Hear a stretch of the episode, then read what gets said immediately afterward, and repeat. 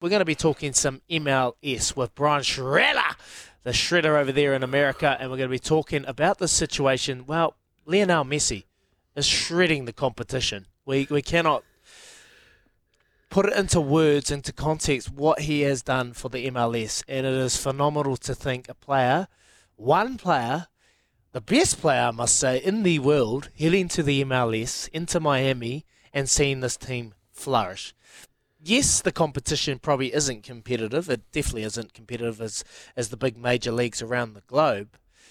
But that aside, this is growing the game of football in America. And when America get a sniff of something, they invest heavily, and it will be no surprise to see MLS and Inter Miami absolutely flourishing on the world stage. This is just the start, I feel, for David Beckham and his team. And writer at American Soccer Now, uh, now, work also appears in, uh, on the New York Times and Soccer America's Brian Sciaretta, and he's going to help us uh, talk about this situation with Lionel Messi. Brian, thank you so much for joining us, mate. Izzy, thank you very much for having me on. Hey, mate, just I can't, I've just been watching Lionel Messi absolutely shred it for Inter Miami, and it's no surprises he's having such success. But did you ever, ever think this would happen? You know, uh, when David Beckham announced the team in Miami, I was kind of there. There was always the belief that this team was going to do something crazy, like really, really impressive and, and shocking.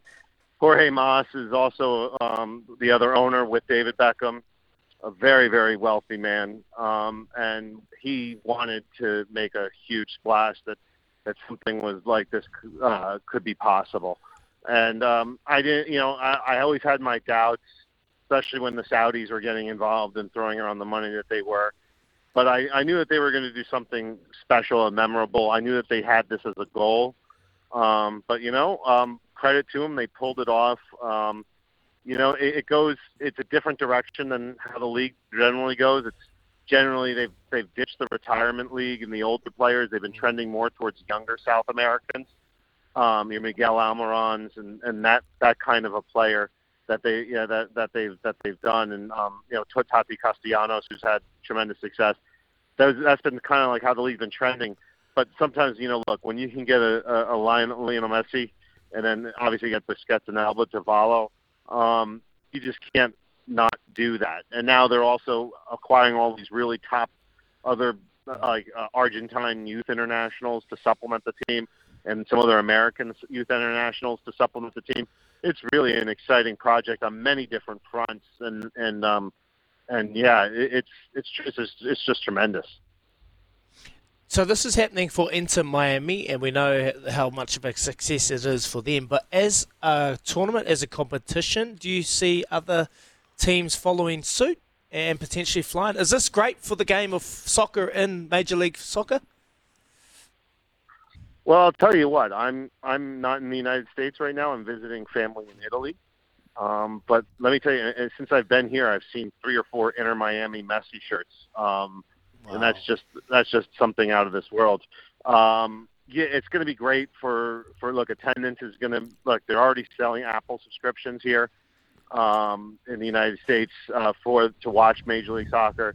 Um, obviously, Inter Miami games are a huge hit right now, um, home and away to get to get tickets to watch him play. But uh, this is um, yeah, it's big. It's going to draw eyeballs. But I think the goal is is look, Messi will be here for two or three years, and uh, and then after that, what's what's the story? How many of them are going to stick around? That's the test to make this a lasting thing, not just a quick shot of adrenaline. Um, look, I think Beckham was ultimately a success for L- the LA Galaxy and the league, and I think Messi's going to be even more so. Um, and right now they're having the Leagues Cup competition. That's all he's played in. He hasn't played an MLS game yet. That's a tournament that's newly created between all the teams of Mexico and all the teams of MLS. And um, you know that, and the fact that you're also seeing a lot of MLS teams, uh, you know, competing very favorably with Liga MX teams. That's kind of something that you used to not see in the league before. So they're proving their quality as a league on the field, which is only going to help endear themselves to the Mexican American community in the United States when they have a competition of knowing that they have a worthy competition to follow because the Mexican American audience is massive. I mean, I'm talking just unbelievably massive by a by a global standard. Brian, what does this, the trajectory of soccer, like in the universities, uh, unfortunately, your girls got knocked out of the FIFA World Cup, but what does it mean as far as NBA, NFL on this trajectory? Is soccer rival both the NFL and NBA one day? Is that the, is that the talk of the town? I mean, it's getting there. I, I think what we're finding now is like is that there's that there's um, there's there's appetite for a lot of different sports here. I mean, the NFL, as big as it is, is still only like a 17 week um, schedule. It's not very long, and there's certainly midday weeks and stuff to, uh, of availability. America has a plenty of room for as a country of 330 million people to support as many sports as as you can get. Um, there's no real limit. Now, in terms of what it's competing on, uh, you know, I think it's uh, you know it's competing favorably. I think with baseball in a way, um, because uh, that, that's the you know that that's the baseball and, and MLS schedules are more on par. Um, they start around the same time. They you know MLS goes a little bit further, but you know they they they, they peak during the summer months and into the fall. Um, but there's no real problem selling um, you know Major League Soccer tickets. I mean, attendance is good and viewership is good. You know, there's there's little tweaks that they have to figure out, but the trajectory of the sport here is is excellent. I mean, and you know, and I think the proof is really in the league. You know, how well the teams are playing, but also in the the, the players and the quality of players it sells to top European teams. That, that's really impressive. I mean, there's a, every year, every transfer window, there's a big money, uh, big value of players heads abroad and they keep getting replenished with more players, um, both American and Canadian too, because it is a Canadian league. So speaking of peaking, you've pretty much hit the peak of Mount Everest when you signed Lionel Messi. If you had a wish list, could you potentially see more superstars coming over to the MLS? I know there's been drips and drabs from his former Barca teammates that have been a part of the team. Yeah, I, I you know I think they want to be careful with going with just looking for older players. Um, you know, they've tried that. I mean, look, that's why the Messi thing goes contra to what the uh, counters what the league, the progression of the league has been. I mean, look, they had Andrea Pirlo come over here and Frank Lampard come over here and Steven Gerrard, and, and none of those none of those moves were successful. Um, mm. You know, it, it it really takes a special kind of play. But the the successful route, like I said, is Tate Castellanos, who moved. You know, I mean, he scored four goals against Real Madrid in a La Liga game um, because he was just he was on loan from New York City FC. You know, those are kind of what they want to be able to do is have another sell on after this league, and you know, have it be like a like a like a place where players can first, you know, a step in the chain, not a not the end link in a chain. But look, there's always going to be players that you want to get over back over here.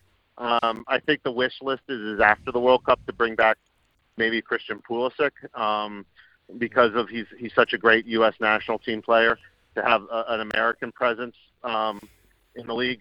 But we'll see. You know, you know, obviously the benefit though here is is that while this isn't Saudi Arabia money, the owners and the owners of MLS teams are very very wealthy people for the most part. They're mostly billionaires. They they can they can afford to bring over some very good players too, and uh, players that but only if they think they're going to win, and they have to find the right type of player who's not coming here on a holiday to kind of cash in the end of his career. They, they got to come here to compete because the ba- the base of the league is still young domestic American players who are very hungry and you know and and and no matter how if you're old and you're just kind of like here for a paycheck, it's going to be tough to compete against a younger group of players like like that. Why didn't I play football? Anyway, that's another question. Um, mate, just just on Lionel Messi and Inter Miami, we've seen so much success particularly with Lionel. He doesn't look like he's slowing down, and he looks like he's a happy player at the moment. He's playing full of confidence and with such charisma and finesse.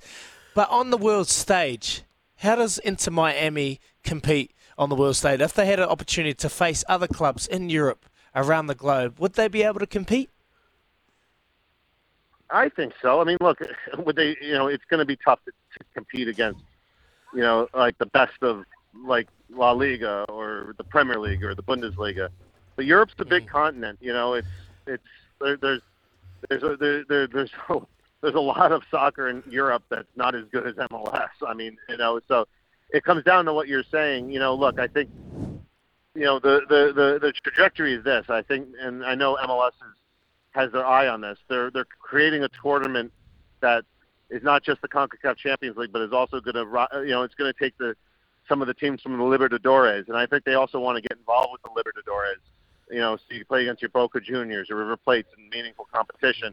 And then I think in 2025 they're going to have the first expanded Club World Cup competition, um, and the United States is going to host that. Now I know MLS teams because they're going to be invited as a host team. They want to be um, front and center at that Club World Cup and, and be able to compete with some of these European teams. You know, look, if they go against Real Madrid, they have problems. You know, but if they if they can, you know, but if they can, you know, if they can play well against other teams and you know in expanded Europe, I think it's going to show real progress. Um, uh, you know, so there's a, there's going to be more opportunities now for MLS teams, not just to t- play against Liga MX teams, but also to, to play against European teams and South American teams. You know, it's a slow process, but they that's how they want to get there is um, is to uh, is to test themselves beyond their boundaries because they know those opportunities are coming up both in the possibly in the Libertadores and the Club World Cup as well. Brian, you mentioned all the billionaires that are involved that own MLS clubs. You, we've obviously seen Wrexham blow up with Ryan Reynolds, Rob McElhenney, um, Chelsea with Todd Boehly. I know Bournemouth have got American owners. There seems to be more and more Americans investing in, in British football. Do you, do you, do you, does that take away from MLS, do you think, at all? Or do you uh, eventually see, for example, Todd Boehly owning the LA Galaxy as well and it becoming a network?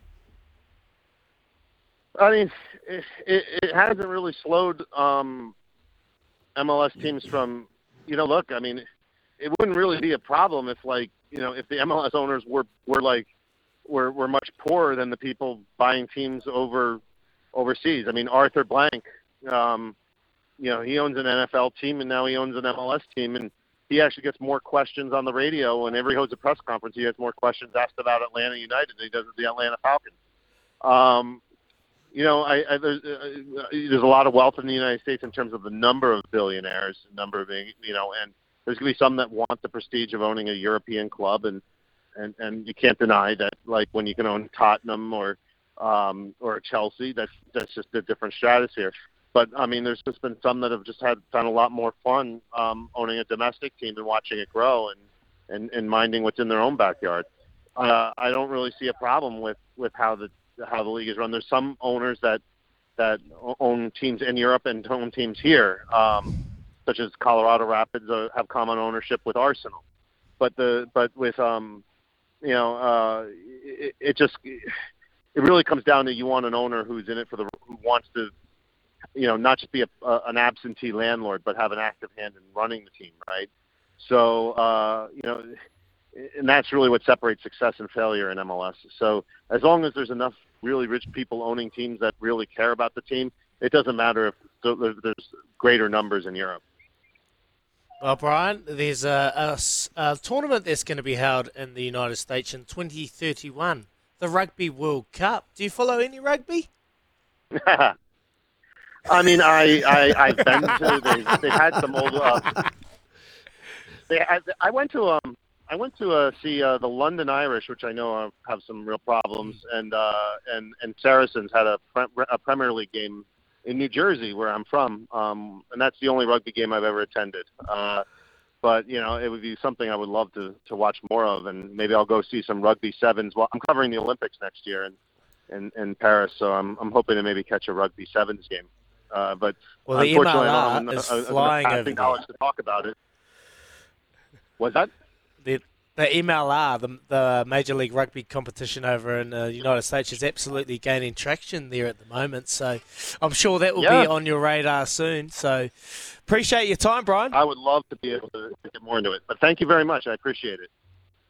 Awesome. You have a good day, mate. Thanks for your finding time for us in Venice, mate. Thank Go enjoy much, the guys. time. What What's the weather like over there, mate? Are you sipping on some cocktails and enjoying yourself? Yeah, it's it, it's hot in the day and it's it's very pleasant at the evening, like it is right now. So, um, no complaints at all. It's a it's a it's always a it's a bit of a it's a bit touristy, but who cares? You can't really beat the scenery. Beautiful. Thanks very much, mate. Have a good holiday. Thank you very much, guys.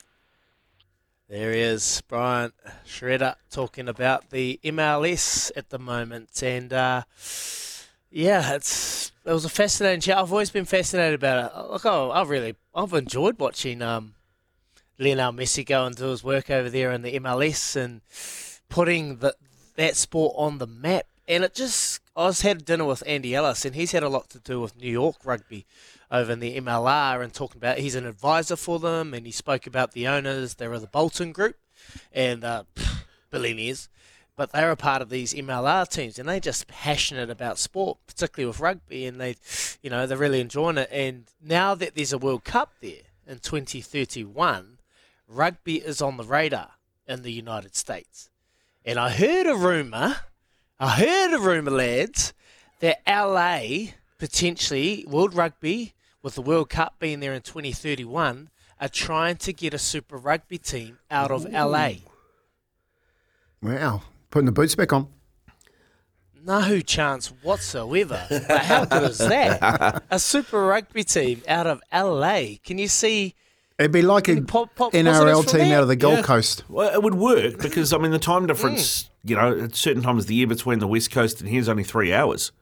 You know, so uh, from from a TV point of view, it works as well.